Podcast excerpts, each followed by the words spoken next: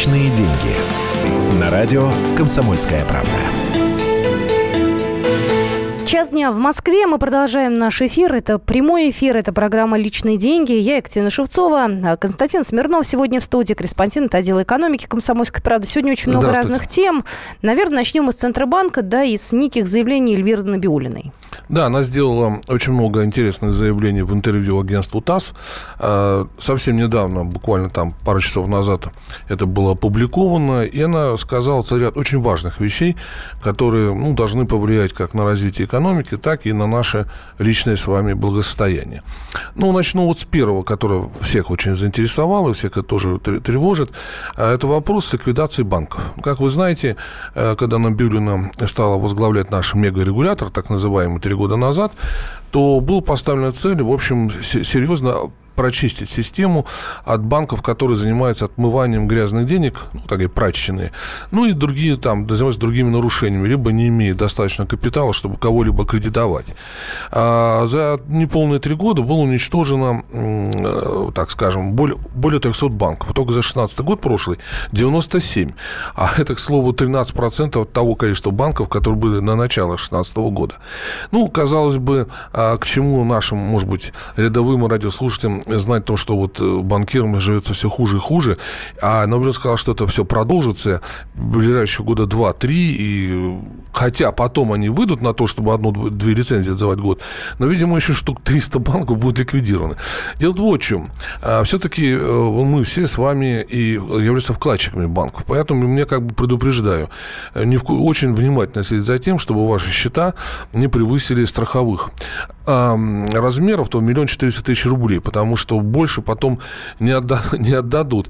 Более того, тут целый ряд есть э, странных историй, когда с людей, которые там, ну, прожим, до лицензии, отзыва лицензии снимали свои деньги, ну, больше сумм, там, 2-3 миллиона рублей, например, с них требуют деньги вернуть в общую кассу, чтобы потом разобраться. Мне знаете, какой вопрос к вам? А, а мы же не первый день уже и не первый год, да, говорим про эту чистку банков. У меня такое ощущение, что закрывают банки, какие-то появляются, просуществуют какое-то время, потом их же и закрывают. То есть они в процессе чистки, что ли, появляются, вот эти маленькие, Нет, не ну, очень понятные заведения? Сейчас э, банков, э, именно банки, не там, предположим, микрофинансовые организации, появляется крайне редко. Ну, я вот даже не могу сейчас вспомнить, чтобы какой-то банк был только что организован ну, в последнее время. Наоборот, вот их количество резко сокращается последние три года.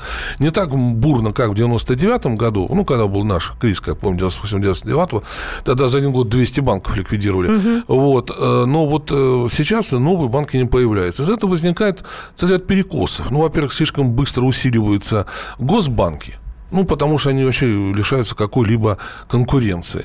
Небольшие средние банки, ну, всегда обычно те же проценты по вкладам, по депозитам всегда делали больше через госбанки, так ведь? И люди стремились туда, вложить банки больше заработать. А теперь э, во многих случаях, когда другого банка не будет отделения, э, в особенности в небольших городах, вот только Сбер и все, все дела. А, а это вот. плохо или хорошо? Ну, понимаете, э, здесь две стороны медали, как обычно. Должна быть конкуренция, не должно быть Да, должна быть конкуренция вот это очень плохо, что конкуренция уничтожается, идет монополизация. С другой стороны, при этом а, подвергает, ну, Банк России, а, агентство по страхованию вкладов теряет все больше и больше денег. Им становится все сложнее и сложнее выплачивать вот эти страховые взносы. Это же миллиарды, десятки, даже сотни миллиардов рублей. Угу. Поэтому ситуация как бы только вот с точки зрения стабильности банковской системы ухудшается. Слишком много это нельзя ликвидировать. Но вторая сторона медали в том, что в основном все-таки они ликвидируют банки с подозрением, а зачастую эти подозрения, соответственно, становятся явью, доказывается, что они выводят деньги за рубеж. А вот, или вообще просто отмывают грязные деньги и потом вносят опять в экономику. Кстати, вот если мы сейчас э, две темы объединим, то следующая тема, которая да. вытекает из э, ваших слов, да, что банки выводят деньги за рубеж, э, Эльвира Набиульна еще сказал, что Центробанк может поделиться банковской тайной с правоохранительными органами, чтобы как раз те самые деньги, которые уходят за рубеж не сильно легальным способом, попробовать поймать. Это я правильно понимаю, или здесь тоже ну, есть фантазия? В принципе, нет, нет, в принципе так. Правда, тут надо все-таки подчеркнуть, что вообще-то банк банковская тайна – это святая святых кредитных учреждений. Собственно, с этого банки-то и начались. И почему так были швейцарские банки популярны в свое время? Потому что там вообще были номерные счета, а, где лежали даже деньги нацистов, как многие, так сказать, утверждали. Вот. Но, тем не менее, все стремились в Швейцарию, даже под очень маленький процент, даже под 0%, зная, что эти деньги никогда не реквизируют, э, ни, ни банк там штатский не разорится, и никогда они не скажут э, кому-либо из правоохранителей, а особенно с другой стороны, что вот, э, так сказать, да, вот такие-то деньги у такого вот Америка есть. Но но уже сама Швейцария уже под давлением Соединенных Штатов Америки пошла и Евросоюза на уступки. У них уже не такая мощная, твердая э, банковская тайна, как это было раньше. По, скажем, судебным искам придется э, открывать бенефициаров счетов. То же самое и здесь. У нас немножко такая ситуация. Нельзя сказать, что э, многие банкиры, кстати, с удивлением встретили как бы вот это заявление, потому что э, считается, что сейчас-то банкиры честные и порядочные тут же раскрывают э, все э, вопросы, связанные с, ну, если пришли правоохранители. Но здесь все-таки вот да, и поэтому Набилу сказал, что мы пока прорабатываем варианты. Речь должна идти только о том, что когда есть опасность вывода активов за рубеж, тогда, чтобы правоохранительные органы, э, тоже ФСБ, например, ну, как можно быстрее в эту ситуацию вмешалась. Потому что пока они, э, вот они, ЦБ сейчас передает, э, ну, свои документы, например, если не заметили, мошеннические действия, естественно, правоохранительные органы, МВД или ФСБ там и так далее, вот, но это проходит какое-то время – чтобы правоохранители разобрались. А здесь, может быть, речь идет о часах а то и минутах, для того, чтобы пресечь э, ту или иную операцию, где, например, у банка не хватает там силовой возможности. То есть, с одной стороны, как все, то опять э, две, две стороны медали. С одной стороны, надо эм, ужесточать э, так сказать, борьбу с незаконными капиталами, с незаконными вывозами капитала. Это во всем мире сейчас идет такая жесткая борьба. Тем более, что незаконный капитал, как правило, потом оседает в руках у террористов разных мастей. А поможет ли это найти тот самый капитал, который, извините, чиновники выводят? Так Мы они вспоминаем... же хотят э, не найти, а пресечь, что если, например, у банка э, какие-то операции проводят, да, с переводом денег за рубеж, например, вот, например, перевод денег за рубеж. И в ЦБ заподозрили, что это мошенническая операция. Угу. Вот. И при этом они и так сообщают э, сейчас э, силовикам, но они хотят это сделать как-то быстрее, четче, что нужно пресечь этот перевод. То есть они сами там уж там пресекают. Ну, тут есть разные варианты там, и так далее. Там, вот они уж хотят, чтобы... Потому что пока Э, ситуация такая, что все-таки правоохранитель, если нет судебного дела, угу. но не может затребовать у банка, а вот кто конкретно владелец данного счета. Операцию могут остановить, потом будут разбираться, но иногда, видимо, необходимо, чтобы сразу понять, что это за Какая-то подозрительная история. Не, я в этом вижу, на самом деле, только плюс. Я не вижу здесь какой-то проблемы, но я предположу, что это будет обсуждаться и вызовет, наверное, ну, волну критики. Как всегда, есть и минусы. Вот как раз про волну критики. Угу. Дело в том, что 6 февраля ЦБ выписал предпис... очередное предписание банкам, а, как работать, опять же, да, да, как работать с всевозможными, скажем, государственными чиновниками. Дело в том, что э, был выводы довольно большие денег в офшоры, э, вы будете смеяться, через э, судебных э, приставов. То есть э, просто две организации договаривались, подавали друг на друга в суд, либо третейский, либо обычный. Кто-то, естественно, проигрывал, э, приставы приходили, забирали деньги, переводили туда, куда их э, попросили, так сказать, тот, кто выиграл процесс. И выяснилось, что так вот несколько миллиардов рублей было выведено незаконно. Вот. И поэтому ЦБ предупредил, что если опять придут приставы во второй раз, тут же сообщать ЦБ и операцию не проводить. Ну вот видите, Ну это пока проблемы. мы пока додумываем, да. В любом Нет, случае, да, заявление у нас сейчас вот э, имеется. Будем, э, я так думаю, по факту уже его либо принять, либо не принять, э, разбираться. У нас будет еще одна тема в программе «Личные деньги», поэтому не пропустите. Номер телефона нашего 8 800 200 ровно 9702. Звоните, если что. Личные деньги.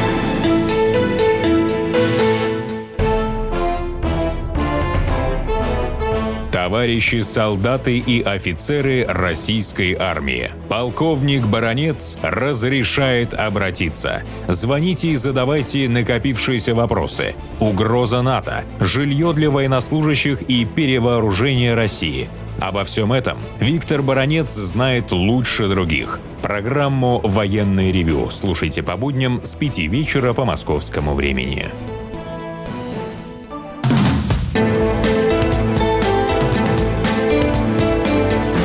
Личные деньги. На радио «Комсомольская правда».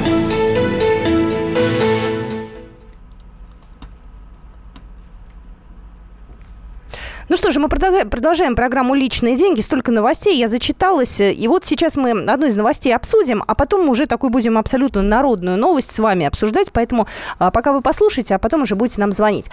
Россельхознадзор сопроводит белорусские продукты от границы до магазинов. В чем проблема? Мы что, не доверяем, что ли, белорусам? Нет, это вообще, как сказал руководитель этой службы Сергей Данкверт, это даже не просьба, а даже требование белорусской стороны. Потому что Данкверт их обвиняет в том, что через Белоруссию проходит много несанкционной продукции. Мясо, там, овощей, фруктов и так далее, которые идут с Евросоюза, запрещенные. Или с Украины. И при этом зачастую они еще находят там всевозможных червей, что называется. Ну, Червей бак, в прямом бак. смысле этого ну, слова? нет, я немножко так это усугубил, так скажем.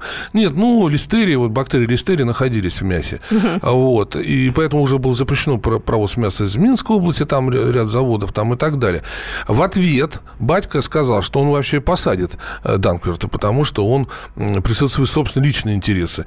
И как бы прозрачно намекнул на историю, которая была три года назад, когда действительно, три с половиной уже, эм, одного из руководителей, генерального директора э, Уралкали, он приехал в Минск по делам, арестовали и держали довольно долго. О, мы помним эту историю. Да, пока, как говорится, батька не добился своего. Ну, угу. мне кажется, тут и в Москве тоже были люди, которые хотели э, разобраться с одним из владельцев Уралкали, не буду назвать его фамилию, от него а, избавились. Ну, видимо, такая была операция. Он решил тоже сделать. Но, видимо, с Кремля ему сказали, что он не, как бы не зарывался. Э, таких чиновников, как Данкверт, так просто хватать-то нельзя. А вот тем более у него очень много ну, требований к нему является вот именно по так сказать, проверки продуктов и так далее. И в том числе и в политической, как в кавычках, борьбе тоже используется. Поэтому вот такой компромисс. Э, давайте проследите, говорят белорусы от нашей границы до вашей, э, до вашего магазина. Потому что зачастую это ваши русские предприятия подделывают все. Угу и креветок тоже создают да. по ходу дела, да, и ну, одни продукты в, в другие превращаются. Да. У нас э, эксперт на связи, сейчас мы эту тему прокомментируем э, в прямом эфире. Э, я еще раз напоминаю, что э, у нас сейчас на связи Леонид Холод, доктор экономических наук. Леонид, здравствуйте. Здравствуйте. Здравствуйте, здравствуйте Леонид. Да, Лень, вы, наверное, слышали по одной из последних сообщений о том, что Сергей Данкверт обещал наших ветеринарных врачей представить к всем поставкам э, белорусских продуктов из, ну, со стороны границы до магазина конкретного. И якобы это сами белорусы хотят, чтобы показать, что у них хорошая продукция, это мы сами ее поделаем. Вот. Ну, а как, на ваш взгляд, это реальная история? Можно ли реально проследить все эти поставки? Ну что ж, это неплохое предложение, если еще это будет реализовано. Дело все в том, что для белорусов поставки продовольствия в Россию – это критический вопрос, учитывая объем этих поставок. И, конечно, когда их подозревают в том, что они массово фальсифицируют или контрабандой занимаются на государственном уровне, они, естественно, возмущаются. Но, видимо, они сказали, давайте следите сами. Вот. Поэтому это нормальное предложение. Потребители от этого только выиграют, потому что мы будем с вами кушать из белорусских товаров только самые качественные. Угу. Ну, а ведь там же не физический человек может следить, ветврач. Там они должны заполнять электронные эти системы, там Аргус, там еще какой-то. Ну, туда же тоже можно вбить все, что угодно. Ну, убить-то можно все что угодно. Нет, но они и физически, я так понимаю, собираются это дело контролировать. Ну, конечно, не каждую пачку, не каждую коробку, но выборочно.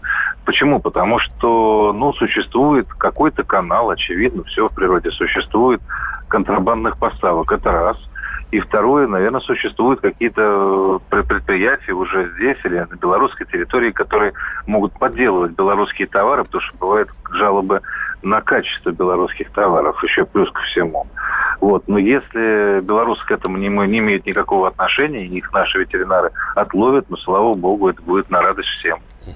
Да, спасибо. Спасибо большое. Леонид Холт у нас был на связи, да, доктор экономических наук. Ну ладно, с белорусскими товарами мы разобрались, но вот есть одна новость, которая встревожила, конечно, многих. Знаете, даже сам заголовок, он уже пугающий. В России подорожают водка и коньяк. Минфин определил минимальные цены на алкоголь, и мы можем э, принять как факт следующий момент. Минимальная стоимость водки вырастет на 15 рублей, но это немного, да, до 205 э, рублей за бутылку. Сейчас э, говорят, что стоит минимум 190. Да.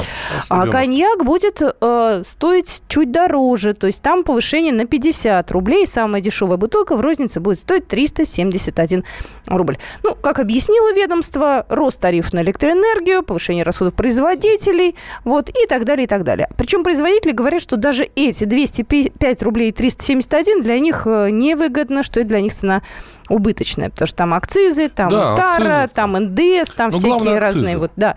То есть я сейчас хочу спросить вас, как потребителей. Вот если подорожает, как вот сейчас мы озвучили, 205 за бутылку водки и 371 минимальная цена за коньяк. Для вас это как-то по кошельку ударит или нет? То есть вы вообще за этим следите, повышением цен? Или когда там 15-20 рублей для вас не принципиально? Мне вот просто интересно. 8 800 200 ровно 9702 – это номер нашего эфирного телефона. Ну, пока, если вы позволите, я отвечу на этот вопрос. Дело в том, что когда повышается минимальная цена за пол-литра водки, то э, это не на 15 рублей, а значительно больше, э, потому что смещается вся ценовая линейка.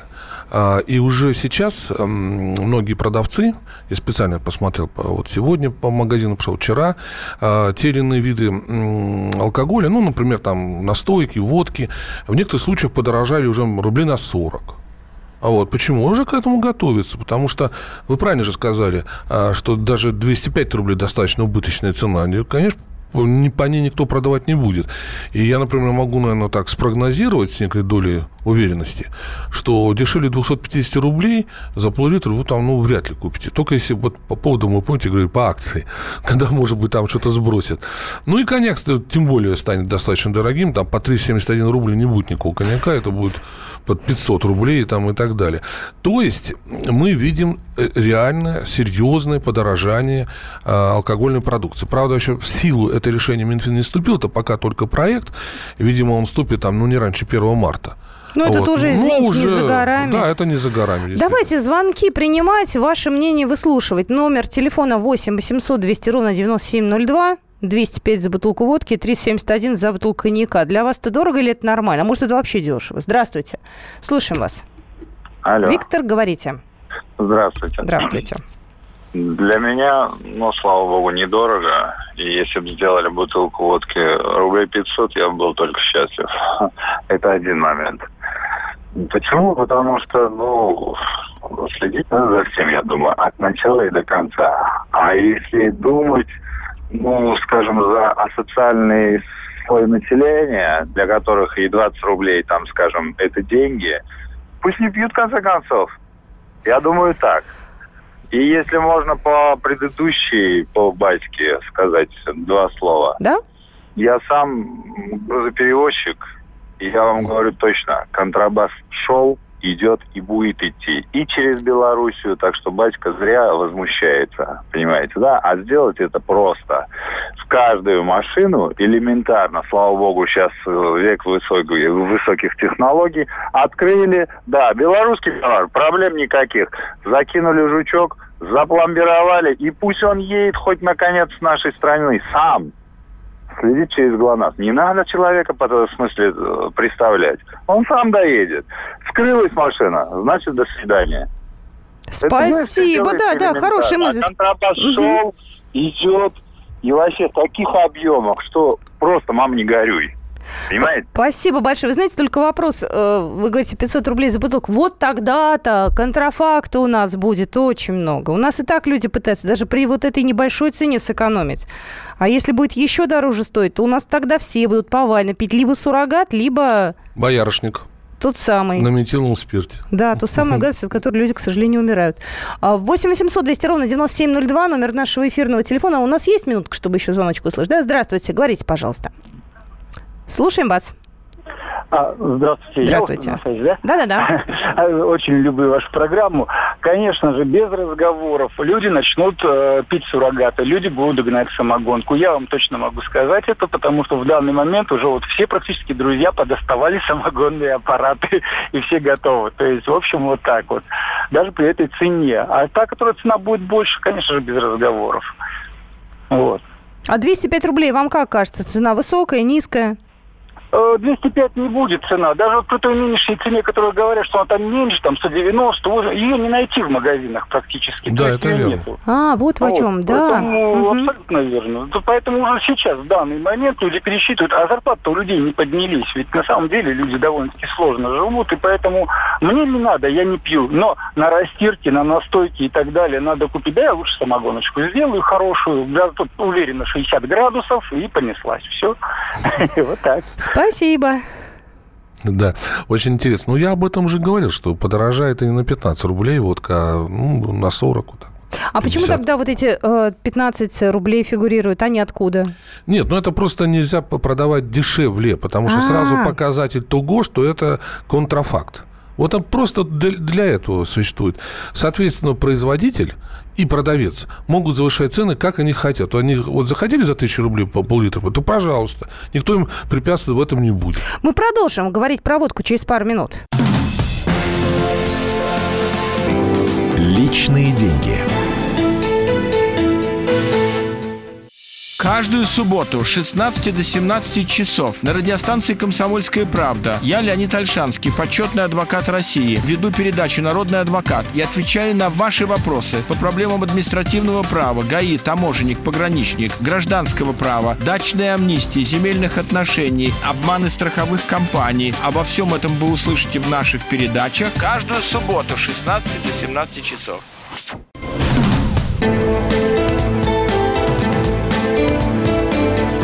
Личные деньги. На радио «Комсомольская правда».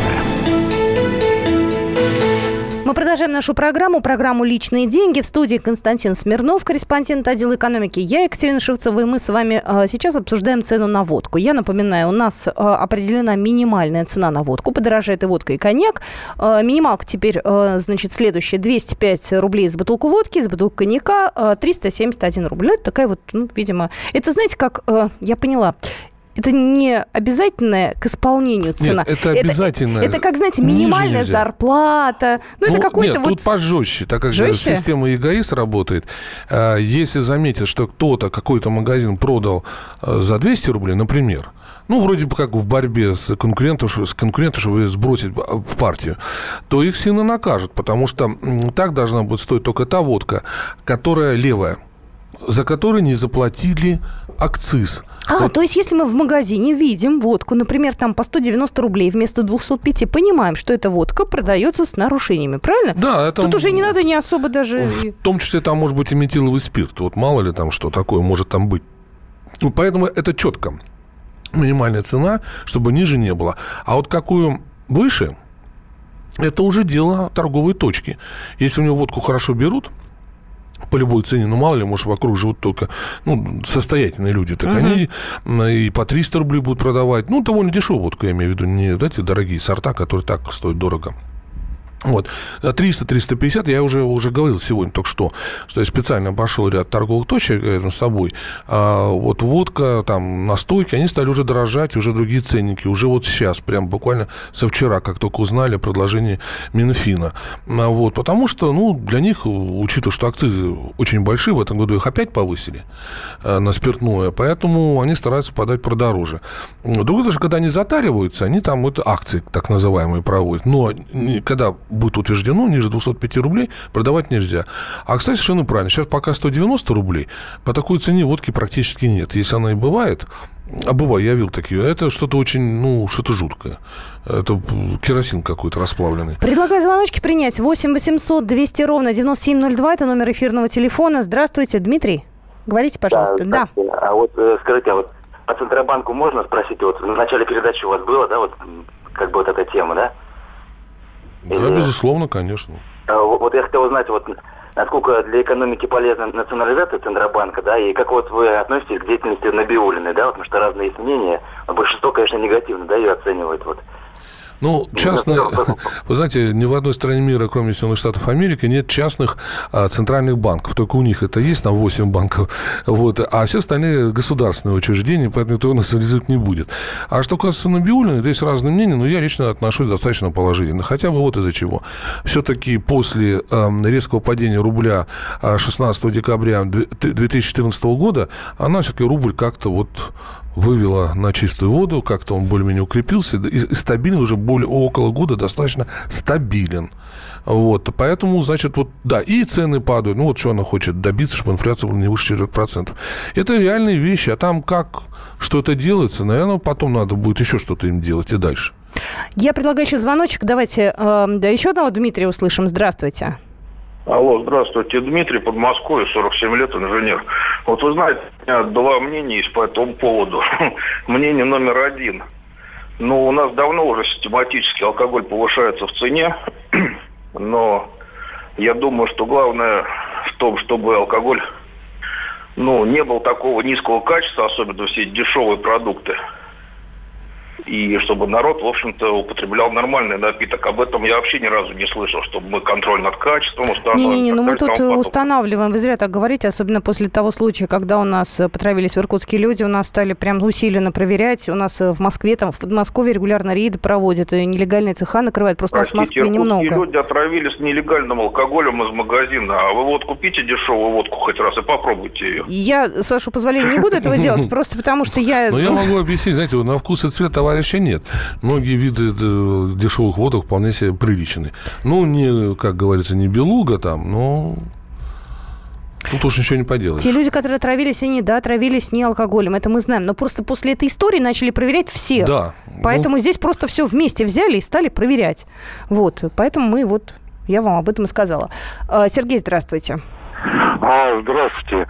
Вот сейчас послушал, действительно правильно. Дело не в цене, а дело в качестве.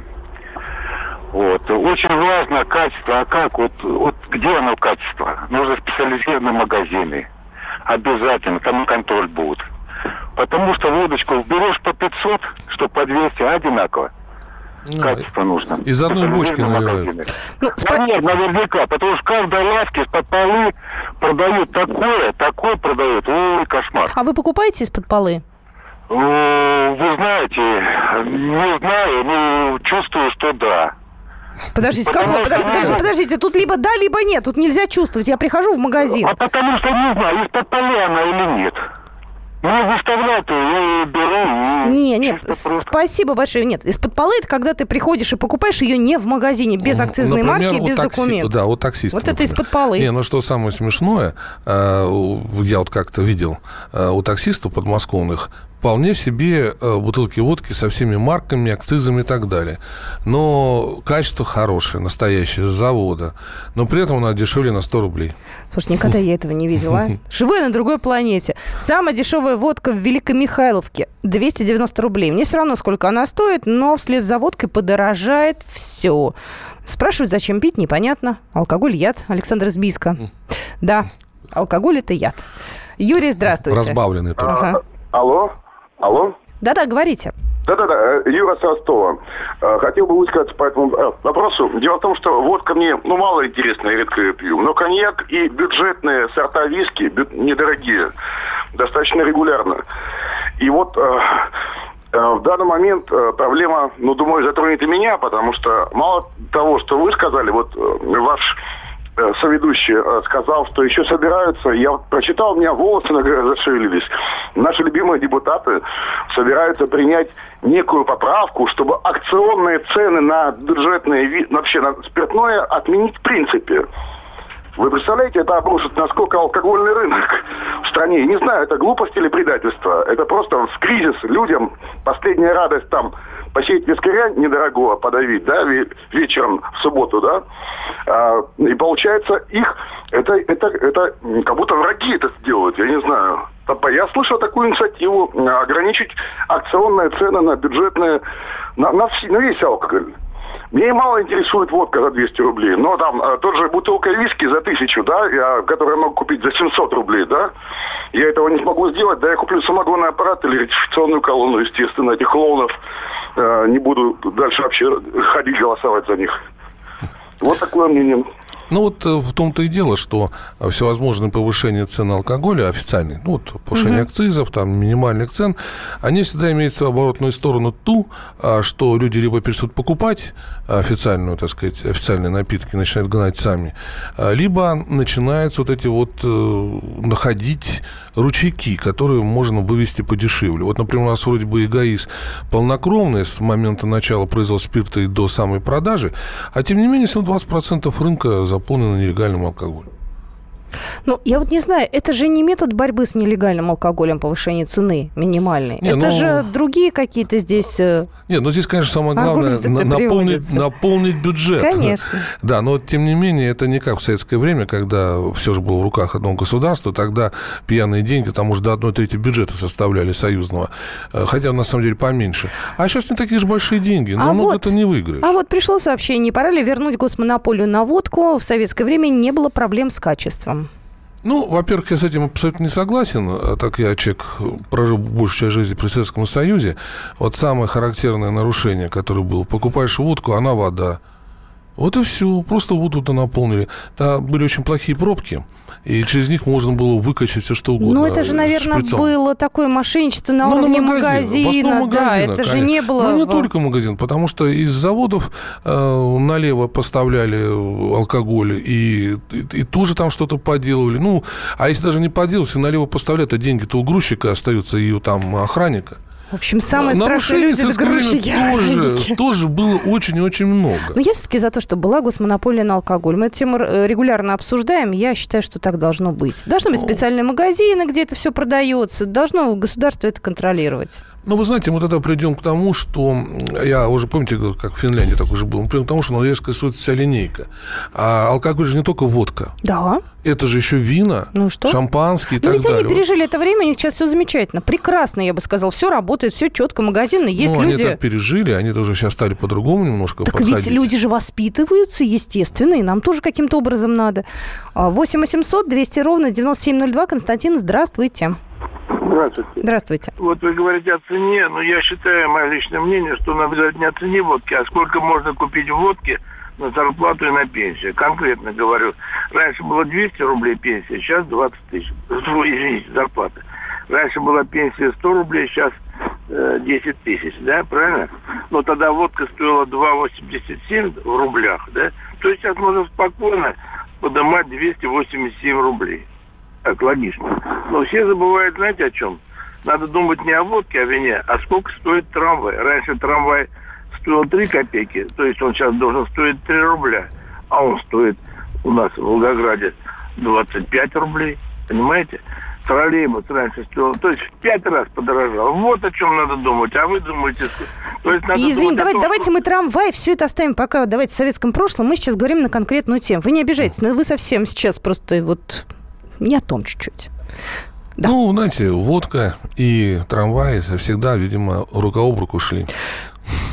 Вот. Я не знаю, мне даже тут и добавить-то нечего. Давайте звоночек примем. Здравствуйте, говорите, пожалуйста, Александр. Добрый день. А, меня зовут Александр. А, водку я пью только по праздникам. Ну, в общем, можно сказать, не употребляю. Праздник – это день рождения, допустим, свой там, либо очень близкого человека. А, мне кажется, что не нужно поднимать цену на всю водку. А нужно как-то разграничивать. Допустим, а, мне кажется, должна быть водка для малоимущего слоя населения. Может быть, пусть она будет иметь какую-то определенную этикетку, допустим, белую. Может быть, она какой-то будет определенный привкус иметь, чтобы ее как-то не могли подделывать как дорогую. Либо какой-то краситель пищевой добавлять, чтобы было видно, что это дешевая водка. Э, и на нее, то есть, э, установить акциз меньшей стоимости. Она, во-первых, будет безопасна для, э, вот я говорю, слоев населения таких которые малоимущие. Поняли, и... поняли, поняли. Спасибо большое. У нас просто время поджимает. Но Очень сейчас... оригинальное предложение. Я первый раз такое слышал. А у нас сегодня два хороших было предложения, да? да? Первое касалось машин. Но вот у нас карточки будут продуктовые. Там запрещено будет покупать какой-либо алкоголь да. через эту карточку. Туда, Это кстати, все. только продукты первой необходимости входят, полезные да. продукты и только отечественного производства. Да. Ну что же, спасибо всем. Константин Смирнов был в студии. Спасибо за внимание. Корреспондент отдела экономики Екатерина Шевцова. Это я. На этом мы сегодня программу «Личные деньги» завершаем. До свидания. Личные деньги. Здравствуйте, это Леонид Захаров. Если вы слушаете мою программу «Отчаянный домохозяин», у вас может сложиться впечатление, будто радость у меня в жизни одна – еда. Ничего подобного. На самом деле, меня еще очень радует музыка, кино, путешествия. Да и вообще вся наша жизнь, если разобраться, это одна сплошная радость. Вот об этом мы будем говорить в программе «Радости жизни» по пятницам в 22.05 накануне веселых выходных. Выходных.